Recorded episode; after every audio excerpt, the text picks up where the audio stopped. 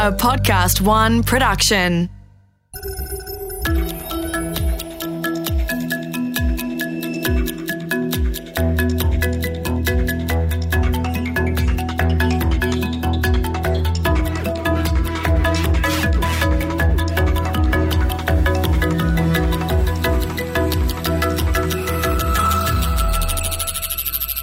There was a time, and it wasn't all that long ago, when you waited for your favorite newspaper to hit the newsstand. Now, for me, when I was younger, that newspaper was the Boston Phoenix. That was the real alternative to the broadsheet and kind of boring Boston Globe and the tabloid Boston Herald.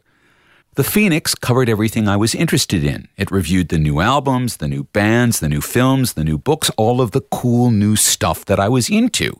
And it was, in its own way, a local copy of the granddaddy of all of the alternative newspapers, The Village Voice.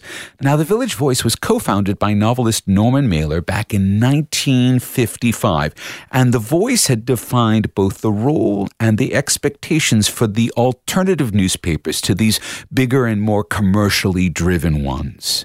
All of that meant that as the beat movement blossomed in New York and around the world in the 1950s, and then when the hippies came along afterward in the 1960s, those cultures had somewhere that they could learn about themselves. They had a place where they could define themselves in print, and define themselves they did.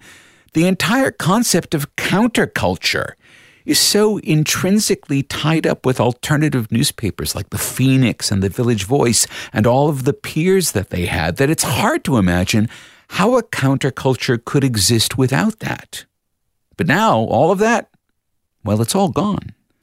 On the last day of August in 2018, the publishers of the Village Voice finally threw in the towel and shuttered that granddaddy of all the alternative newspapers. The Phoenix the Phoenix died five years ago. And those two, they lasted a lot longer than most, well into an age of internet news and Facebook groups. So what remains? G'day, I'm Mark Pesce. The coming next billion seconds are the most important in human history as technology transforms the way we live and work. On this second series, we continue our conversation with some of the brightest minds shaping our world, charting our path as we voyage into an incredible future. But does that future contain news publications? What's happened to the news and where are the alternatives?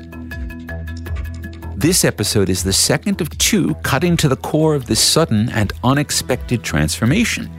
In the last episode, we spoke to Rob Tercek about the business aspects of vaporization when software eats everything. In this episode, we'll hear from perhaps the most widely respected thinker on the future of journalism, Jay Rosen. Jay joins us via remote connection from his office in Berlin, where he's spent the last few months helping Germany's news organizations and journalists adapt to a shifting landscape of news, truth, and responsibility. Jay, welcome to the next billion seconds. Thank you very much, Mark. So, we've spent a lot of time in series two really talking about how the truth is changing. And lately, we've also been talking about how news organizations, specifically over the last 10 to 15 years, have been somewhat vaporized by the internet that's the organizations themselves, the actual news businesses. But what's happening to the journalists who make up those organizations? Well, you mean the ones who still have a job? Well, I guess we should start there. How big of a transition has there been from, say, 20 years ago to today? How much is the field smaller? How much smaller is it now? I can't remember the exact figures, but. Um it's down about 25 30% of total number of um, journalists employed, and some of them are finding life in other professions. It's actually quite easy to get a job in other areas if you're a journalist because journalists have skills that are that are quite useful. The traditional route, of course, is PR. That's where journalists have always gone to make more money and to have a more stable life. But there's many other things. So some of them are out of the profession, um, and others are working for non-traditional um, news organizations, either digital startups um, or other kinds of companies that want some sort of editorial product, or sometimes, in some cases, uh, nonprofits that are doing journalist uh, style work, like Human Rights Watch, for example. Um, and then there's, of course, still a, a, large number employed by traditional news organizations that are um, having to shift their business model to survive in the digital climate. So, what, what does that mean? What does journalism look like today inside these new news organizations that are being vaporized, that are more connected, all of these different things that we're aware of? How does that change the journalist role? Well, there's many different kinds of people in these news organizations now. They have. Uh, people who are expert in audio, they have video makers, they have fact checkers, they have programmers, uh, which is just something that wasn't even a part of newsrooms before the internet. Um, so one thing is there's many different types of disciplines in a newsroom now, whereas before there was writers and editors and photographers, and that was about it. Uh, and they also are uh, journalists are more two-way than they used to be for obvious reasons because the internet is, uh, is two-way. There's some increase in personal brand uh, for journalists who have uh, uh, a public uh, profile. And there's been some shift towards the individual journalist as a, as a brand. Um, and in the last few years, there's been a major emphasis on gaining subscribers um, because digital advertising is a bust for most news companies. Google and Facebook are taking between 80 and 90 percent of the new digital dollars. Uh, and so um, there's there's there's emerging. A lot of journalists don't realize this yet, but there's emerging a more direct and intimate relationship with readers, users, um, because they are more important to the future of news than they have been in, the past. So, so that's happening.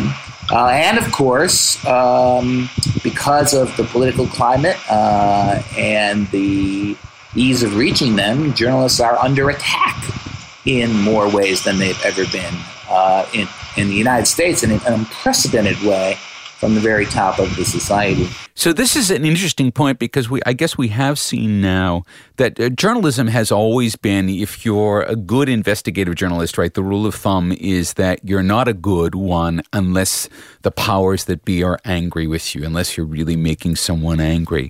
But we're now seeing, I guess, it turn to where a good journalist can make not just the people in power angry, but now can make hundreds of thousands or millions of people angry and they have recourse. How has that affected both the way the crowd reacts to news, but then the way the journalist has to work with themselves in that world?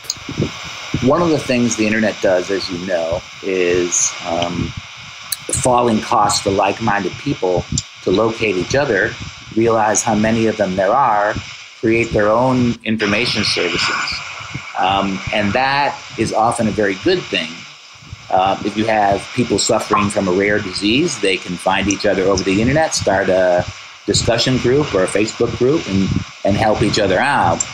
Um, in the case of um, journalism, what happens is that it's a lot easier for people who are angry uh, or dissatisfied with the press or think it's biased in one direction or biased against them to locate each other, find champions of their cause, and and begin um, criticizing and in some cases attacking the press. And so uh, you have, uh, well, you have another development, which is that in the United States, uh, running against the media has always been a popular strategy for uh, political candidates. But now you have the incorporation of a kind of a, a, hate movement against journalists into the political style of the current president and the party that is reshaping itself around him.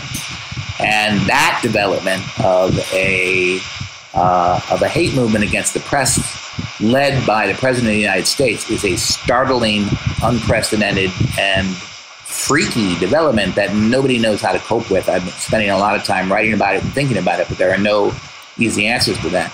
Um, and the fact that uh, people can sort of organize to um, attack and reject journalism they don't like is a new and important fact. And I don't think that the developments we're seeing in the U.S. are going to be limited to the U.S. No, I, I, mean, I think we can already see in countries like Turkey and other examples where we're starting to see, I guess, um, I think Hungary is probably another example where the media is being used in this way. It's not quite what we would think of in common terms as propaganda, but perhaps around being able to coalesce uh, a group, a body of of of opinion, which is I political and emotional. I, I agree with you. Don't, we don't have a lot of words here, but I guess what we see is that journalists are now operating inside of that new environment without anyone really understanding, as you're pointing out, what the rules are.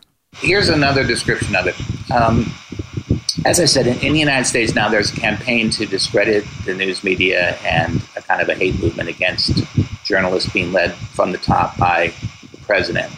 Um, at the bottom of the period pyramid is an army of online trolls and activists who um, shout down news stories they don't like uh, and attack the journalists who report them.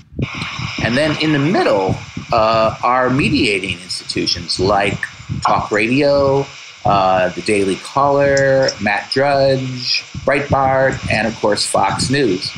And that structure um, is very effective. Uh, and the result is that for American journalists, when they go into work in the morning, 20 to 30 percent of their potential public is gone before they log on. Um, and that is an extremely difficult problem to try to address because the kind of mistrust that um, is emerging in the U.S. around the news media is something you can't tackle by um, improving your news coverage, for example. It's a deep alienation, and journalists are being used as the elites who are the objects of hatred within a populist um, movement. Populist movements always target elites as the proper focus for anger, and journalists are standing in for all the other elites. Uh, and that makes for an extremely um, difficult environment. So, is this in some sense just the latest version of shooting the messenger or the journalists simply the messengers bearing the message that these groups don't want and therefore they do shoot the messenger. Well yes except that there, there it, it, it's a step or two beyond that. Um, let's remember that donald trump rode to political fame and began his career as a politician behind the birther lie, um, which I call verification in reverse. So, verification is when you take something that might be true and you nail it down with facts, evidence, interviews, data. Verification in reverse is when you take something that's been nailed down and you introduce doubt about it. And the doubt creates controversy and motion and anger uh, and then you can use that energy to fuel a political campaign. Um, and so that's a little different than just propaganda or shooting the messenger. That's building political traction off the very public rejection of facts. And we see this again similarly in the in what we think of as the climate debate, although the climate debate is really restricted to a few countries that have had this twist in the dialogue. Most countries consider that climate ch- uh, change is a settled issue.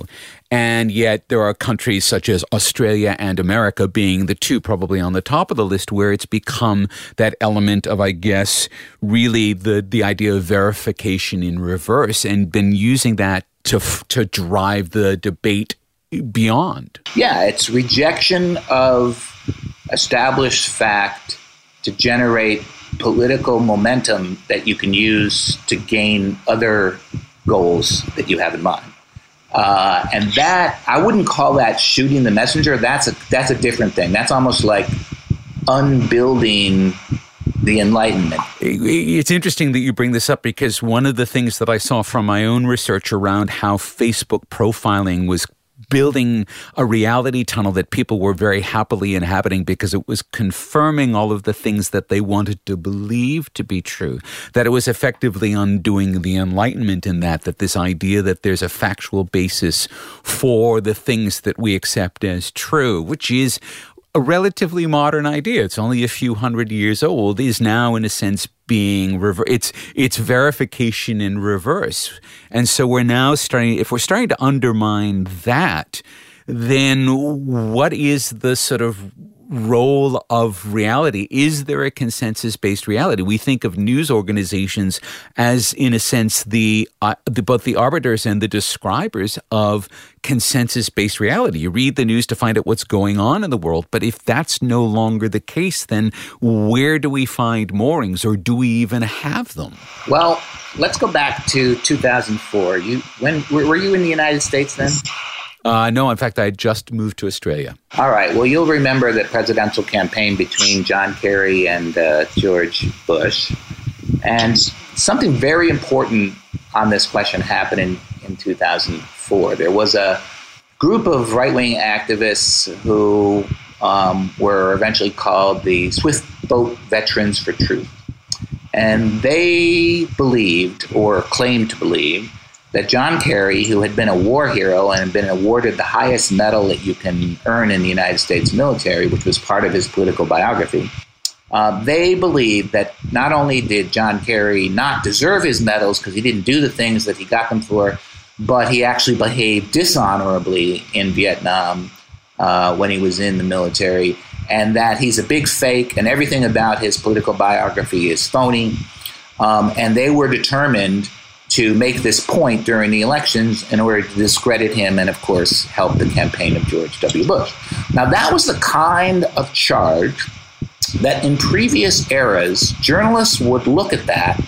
They would ask themselves, is there enough proof? Is there enough verification? And if they decided that there wasn't, they would just not report on it. And if they didn't report on it, it basically did not exist as an, as an item in the campaign. And in that campaign, what happened was journalists took a look at the evidence, they looked at the verification, they decided that this was not a supportable charge, and there was nothing they could do. It was launched by others into the campaign, uh, around the press, and that was the moment I think where we could say that we it became very clear that there is no more gatekeepers for the public sphere. You can't keep a charge like that out of the political debate simply because it is untrue and has no foundation. And so, in some ways, I think we're moving towards a world in which truth is approached more from the demand side. I mean, I know that sounds weird, but what I, what I mean is there was a huge demand among uh, the far right in 2004 for John Kerry to be um, a traitor and a creep. And that demand for that fact, even though the fact wasn't true, was was so large and so readily apparent that uh, a, a content source sprung up to serve it. And that's what I see happening again and again in our current climate is that the demand for something to be true is what counts, not whether it is. And is that because the demand then creates, because we have a connected culture, it creates the readership, the viewership that then can be monetized? Is it always connected to a financial model there? In other words, is this really a sophisticated form almost of a confidence game where you're feeding the marks what they want to believe? Or, or is it more ideological or are they simply so married that it's very difficult to pull them apart? It's partly that they're is big money in doing it. There's commercial incentives for doing so. But it's also partly because technology is so exquisitely good at registering this demand, at finding it, and making it clear where it lies. That's what Facebook is, right? It, in many ways, it's a, it's a system for aggregating and signaling where the demand is. Um, and so we have better tools for uh, recognizing that. And of course, the intersection between these methods and commercial um, imperatives is a big part of it. And that, that's worked in the history of publishing that's worked in many different ways. But one of the ways the press became powerful in the first place is that there was a, a dovetailing or a, a coincidence between the profit motive and publishing things that the authorities didn't want. Right. So you could make money by defying the king, and uh, that's one way that in the 18th century a free press emerged. We're talking to Jay Rosen on the next billion seconds. We'll be right back. And we're back talking to Jay Rosen about journalism in the next billion seconds. All right, so Jay, you teach journalists today. You teach at the journalism school at NYU. So you are teaching the generations of journalists who will be writing over the next billion seconds, who have careers that will go into the 2050s. What are you teaching them about how to work in this world? Well, I think the main thing is that um, they have to be competent at the intersection of editorial work, technology, and business. They have to be comfortable uh, working in that uh, environment. And um, they have to know enough about each uh, leg of that stool to uh, make change. Uh, and they shouldn't uh, fear technology, but they also shouldn't worship it. They should know how to either um, do things themselves or find people who can help them do it. They have to become more collaborative. Uh, they have to um, learn how to experiment and iterate in an agile fashion. Um, and combining those sort of new disciplines with very old fashioned commitment to um, truth and an informed public and uh, challenging the powers that be and equipping people to make uh, decisions that affect their lives. Um, that's what's going to uh, provide a satisfying uh, career. So uh, I try to teach my students that they they need to be at the table when big decisions are made for newsrooms about directions to go in, and in order to do that, they they need to be comfortable at the intersection of news, tech, and business. Okay, so if we're talking about that intersection between news and tech and business, this is, I mean, what you're also describing is the thing that's changed the most. If you take a look at, if we did a snapshot of news in 1990 and a snapshot of news now in 2018, you wouldn't describe the change as being just a change in editorial or just a change in tech or just a change in business. That it's in fact all three of them have changed together. They've changed in lockstep. So each one of them is in some sense not separable from the others. Is that going to become even more the case as we move into the future? Absolutely. And that's that is the biggest change in journalism. It used to be a very stable business in which the technology advanced a little bit, but it didn't undergo any um, basic changes for 50, 100 years. Um, the newspaper as a business didn't really change much at all for um, several generations. And it was also a highly profitable business. Um, I remember when I first got involved in, in engaging the newspaper journalists, Jim Batten, the CEO of Knight Ridder, which at the time was the second largest newspaper company in the United States, um, said to me personally, uh, when I was an unknown assistant professor, um, he said half, uh, he said most of the publishers in my company got into this business because you could succeed even if you were brain dead and he's just talking about his own people. And what he meant was that the business was such a simple business that if you just came into the office and you did the same thing you did last year, you made 25% profit. So in that environment, what happens is the, the uh, editorial people can pretend they have nothing to do with the business. That's another floor. They don't have to worry about the tech. That's somebody else's department.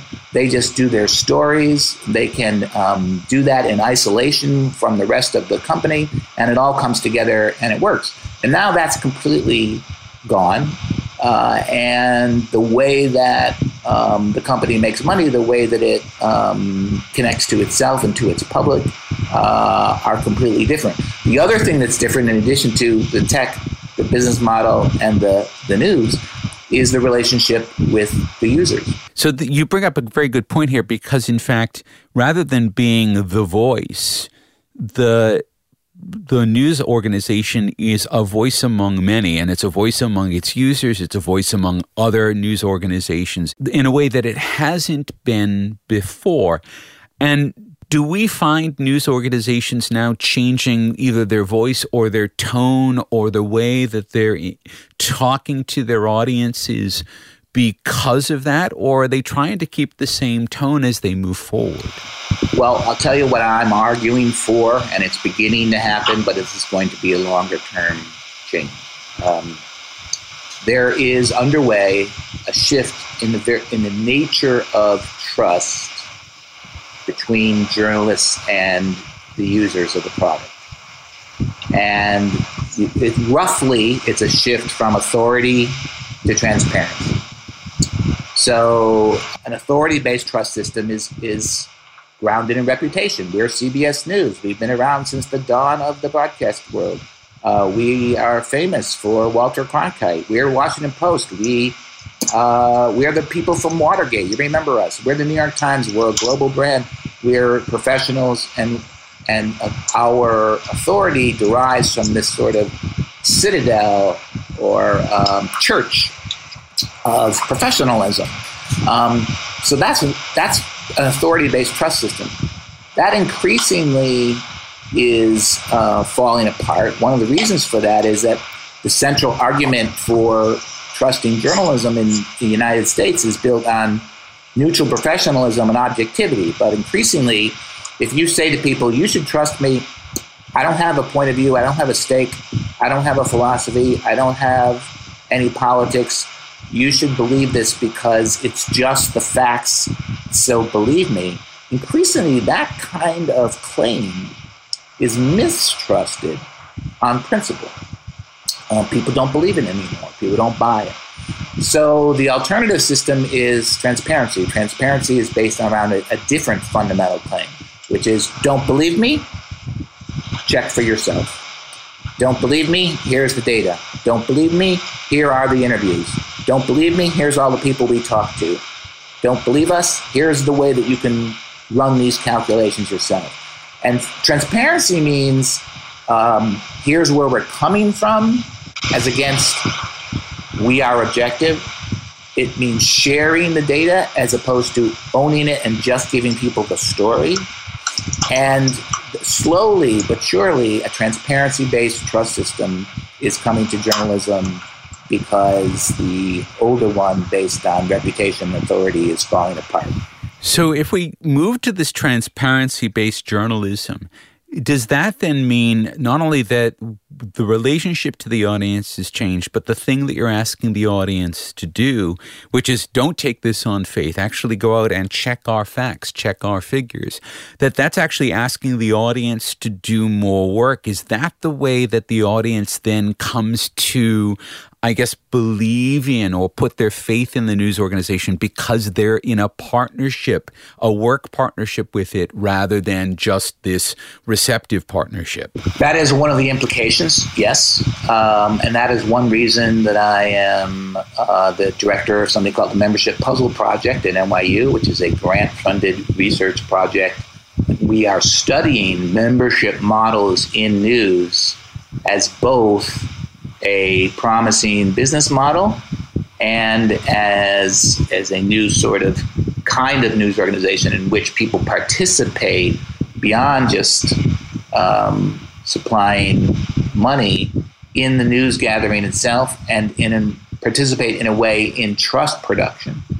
Um, and so this has been occupying a lot of my time over the last uh, year or so because I believe that membership models have a lot of potential to not only provide um, the uh, source of funding for journalism, but a stronger bond with the public. Because, in fact, what it means is that the the boundary, and again, this comes back to this idea of authority, the boundary between where the news organization is and where the readership is becomes now much more malleable. And people are sort of living on both sides of that. So they probably feel themselves as belonging to that organization. Yes. Um, I began working on this when I learned about the incredible success of the Dutch startup, The Correspondent, uh, which has emerged from the Netherlands starting in 2013 as the world's most successful member funded news site. So they have about 60,000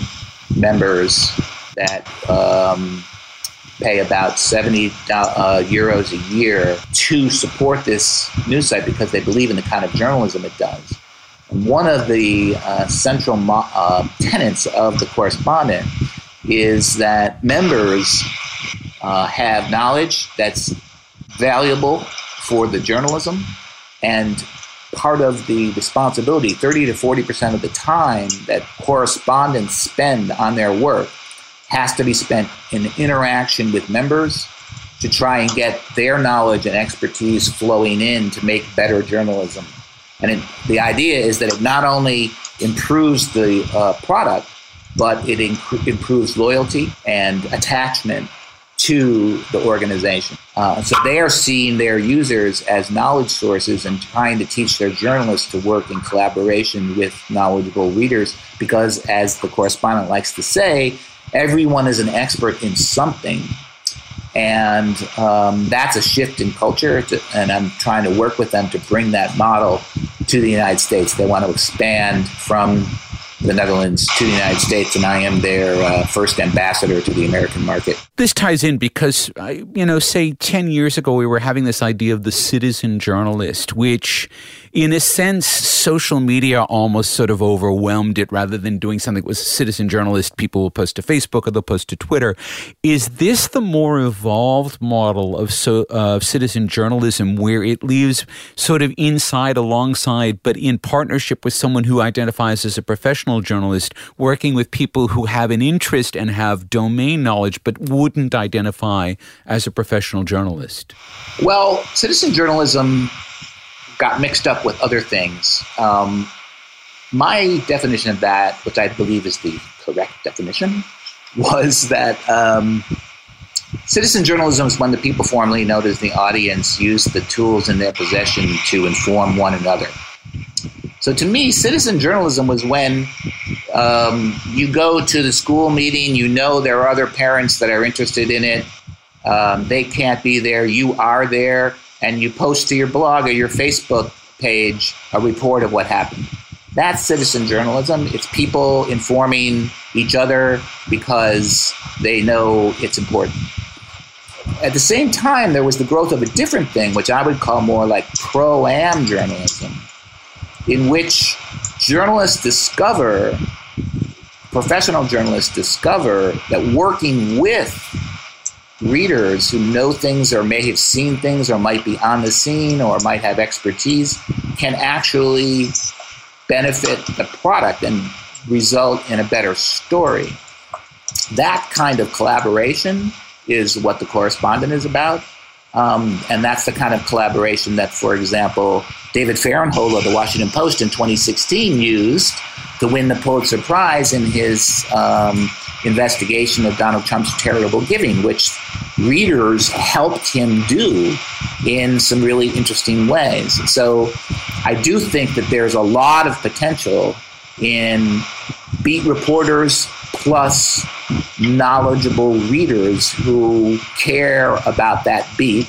And I've, for years, tried to run experimental projects that, that show the potential of that kind of uh, journalism. And I believe that in the future, that's the way a lot of beat reporting will be done. It will be reporter plus knowledgeable network.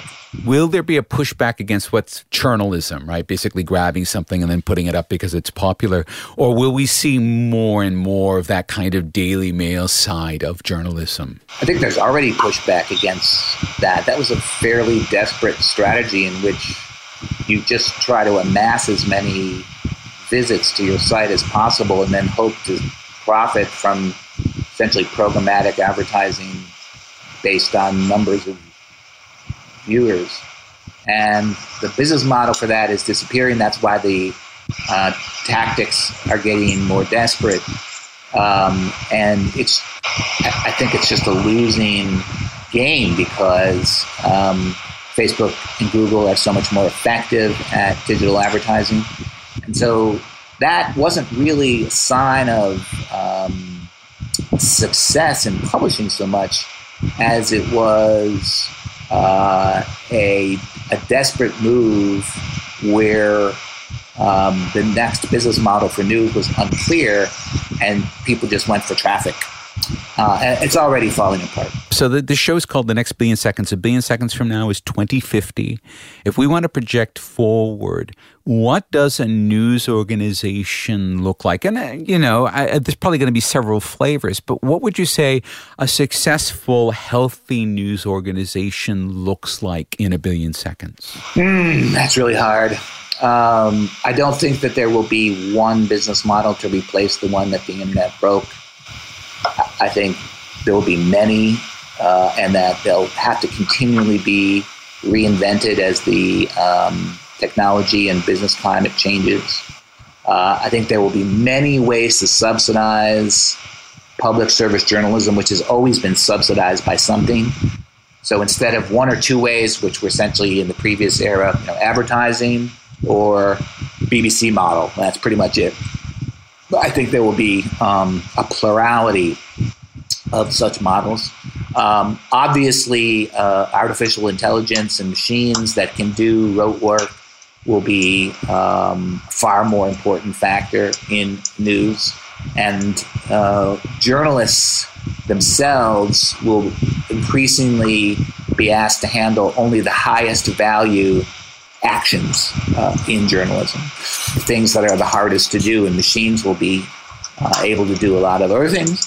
So I would I would anticipate that, um, and I think that the relationship between readers, users, the people who benefit from uh, journalism, and journalists will continue to evolve. Um, what's unknown is whether we will have journalism for the public because because that is something that has had a certain history. I mean, there's you can have professional journalists who are figuring out what's going on and telling people about it without that news ever reaching the public. And so, one of my fears is that we'll have really good journalism and it'll be available only to the elite, and they will be informed, and everyone else will uh, will get crap. So that those are some of the things that I see happening. But I I have to confess, I had no idea what the news industry will look like in 2050. It's hard enough for me to figure out what's going on in 2018. If we have a journalism industry in a billion seconds, what are the chances that it will be bigger than it is today, not in terms of dollars, but I guess in terms of the number of people who are connected to it, either through being professional journalists or by being involved in an organization like The Correspondent versus the number of people today who basically just sort of dial up, you know, whether it's The Guardian or The New York Times or The Washington Post or Fairfax and have that more passive relationship. Will we see, will people, do you think, be more connected to their news or will they be less connected to their news? I think it totally depends on another question, which is whether we actually have political democracy in, in 2050. I'm not at all sure that we will. Um, every liberal democracy around the world is under a lot of stress right now, and we are seeing the rise of, of something very disturbing, which is illiberal democracy, where people vote in an Erdogan or um, essentially an authoritarian ruler. And in situations like that, they don't necessarily want to know what's going on. They they want truth from the demand side.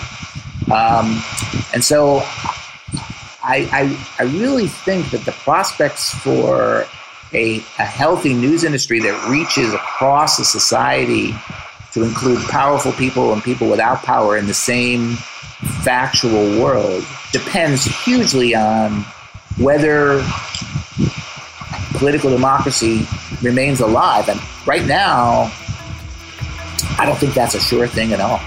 Jay Rosen, thank you very much for joining us on the next billion seconds. You are so welcome, Mark.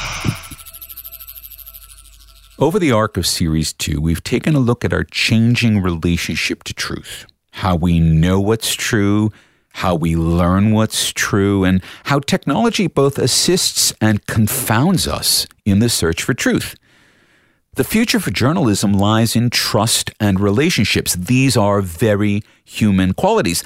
They're not something we can automate. They're something we build through experience. And the further we go into the next billion seconds, the more we see we need that trust and the more we need those human relationships. We'll be linking to Jay's recent writings on journalism and trust, in particular about the Dutch news organization De Correspondent, because that's one possible future for journalism if we want to make it real. Has our conversation gotten you thinking about how we make the news? If so, we'd like to hear from you. Drop by our website at nextbillionseconds.com or leave us a message on LinkedIn. Tell us what you want to know about the future, and we'll do our best to bring it to you in a future episode. Now, on our next episode and the conclusion of Series 2, we'll be joined by Dana Boyd, perhaps the most insightful and provocative thinker about connected culture. That's the next time on the next billion seconds. The Next Billion Seconds was written and presented by Mark Pesce, created in collaboration with Podcast One Australia. Producer Alex Mitchell and sound production Darcy Thompson. For more episodes, go to podcastone.com.au, download the Podcast One app, or search The Next Billion Seconds on Apple Podcasts. This is Mark Pesce, thanking you for listening.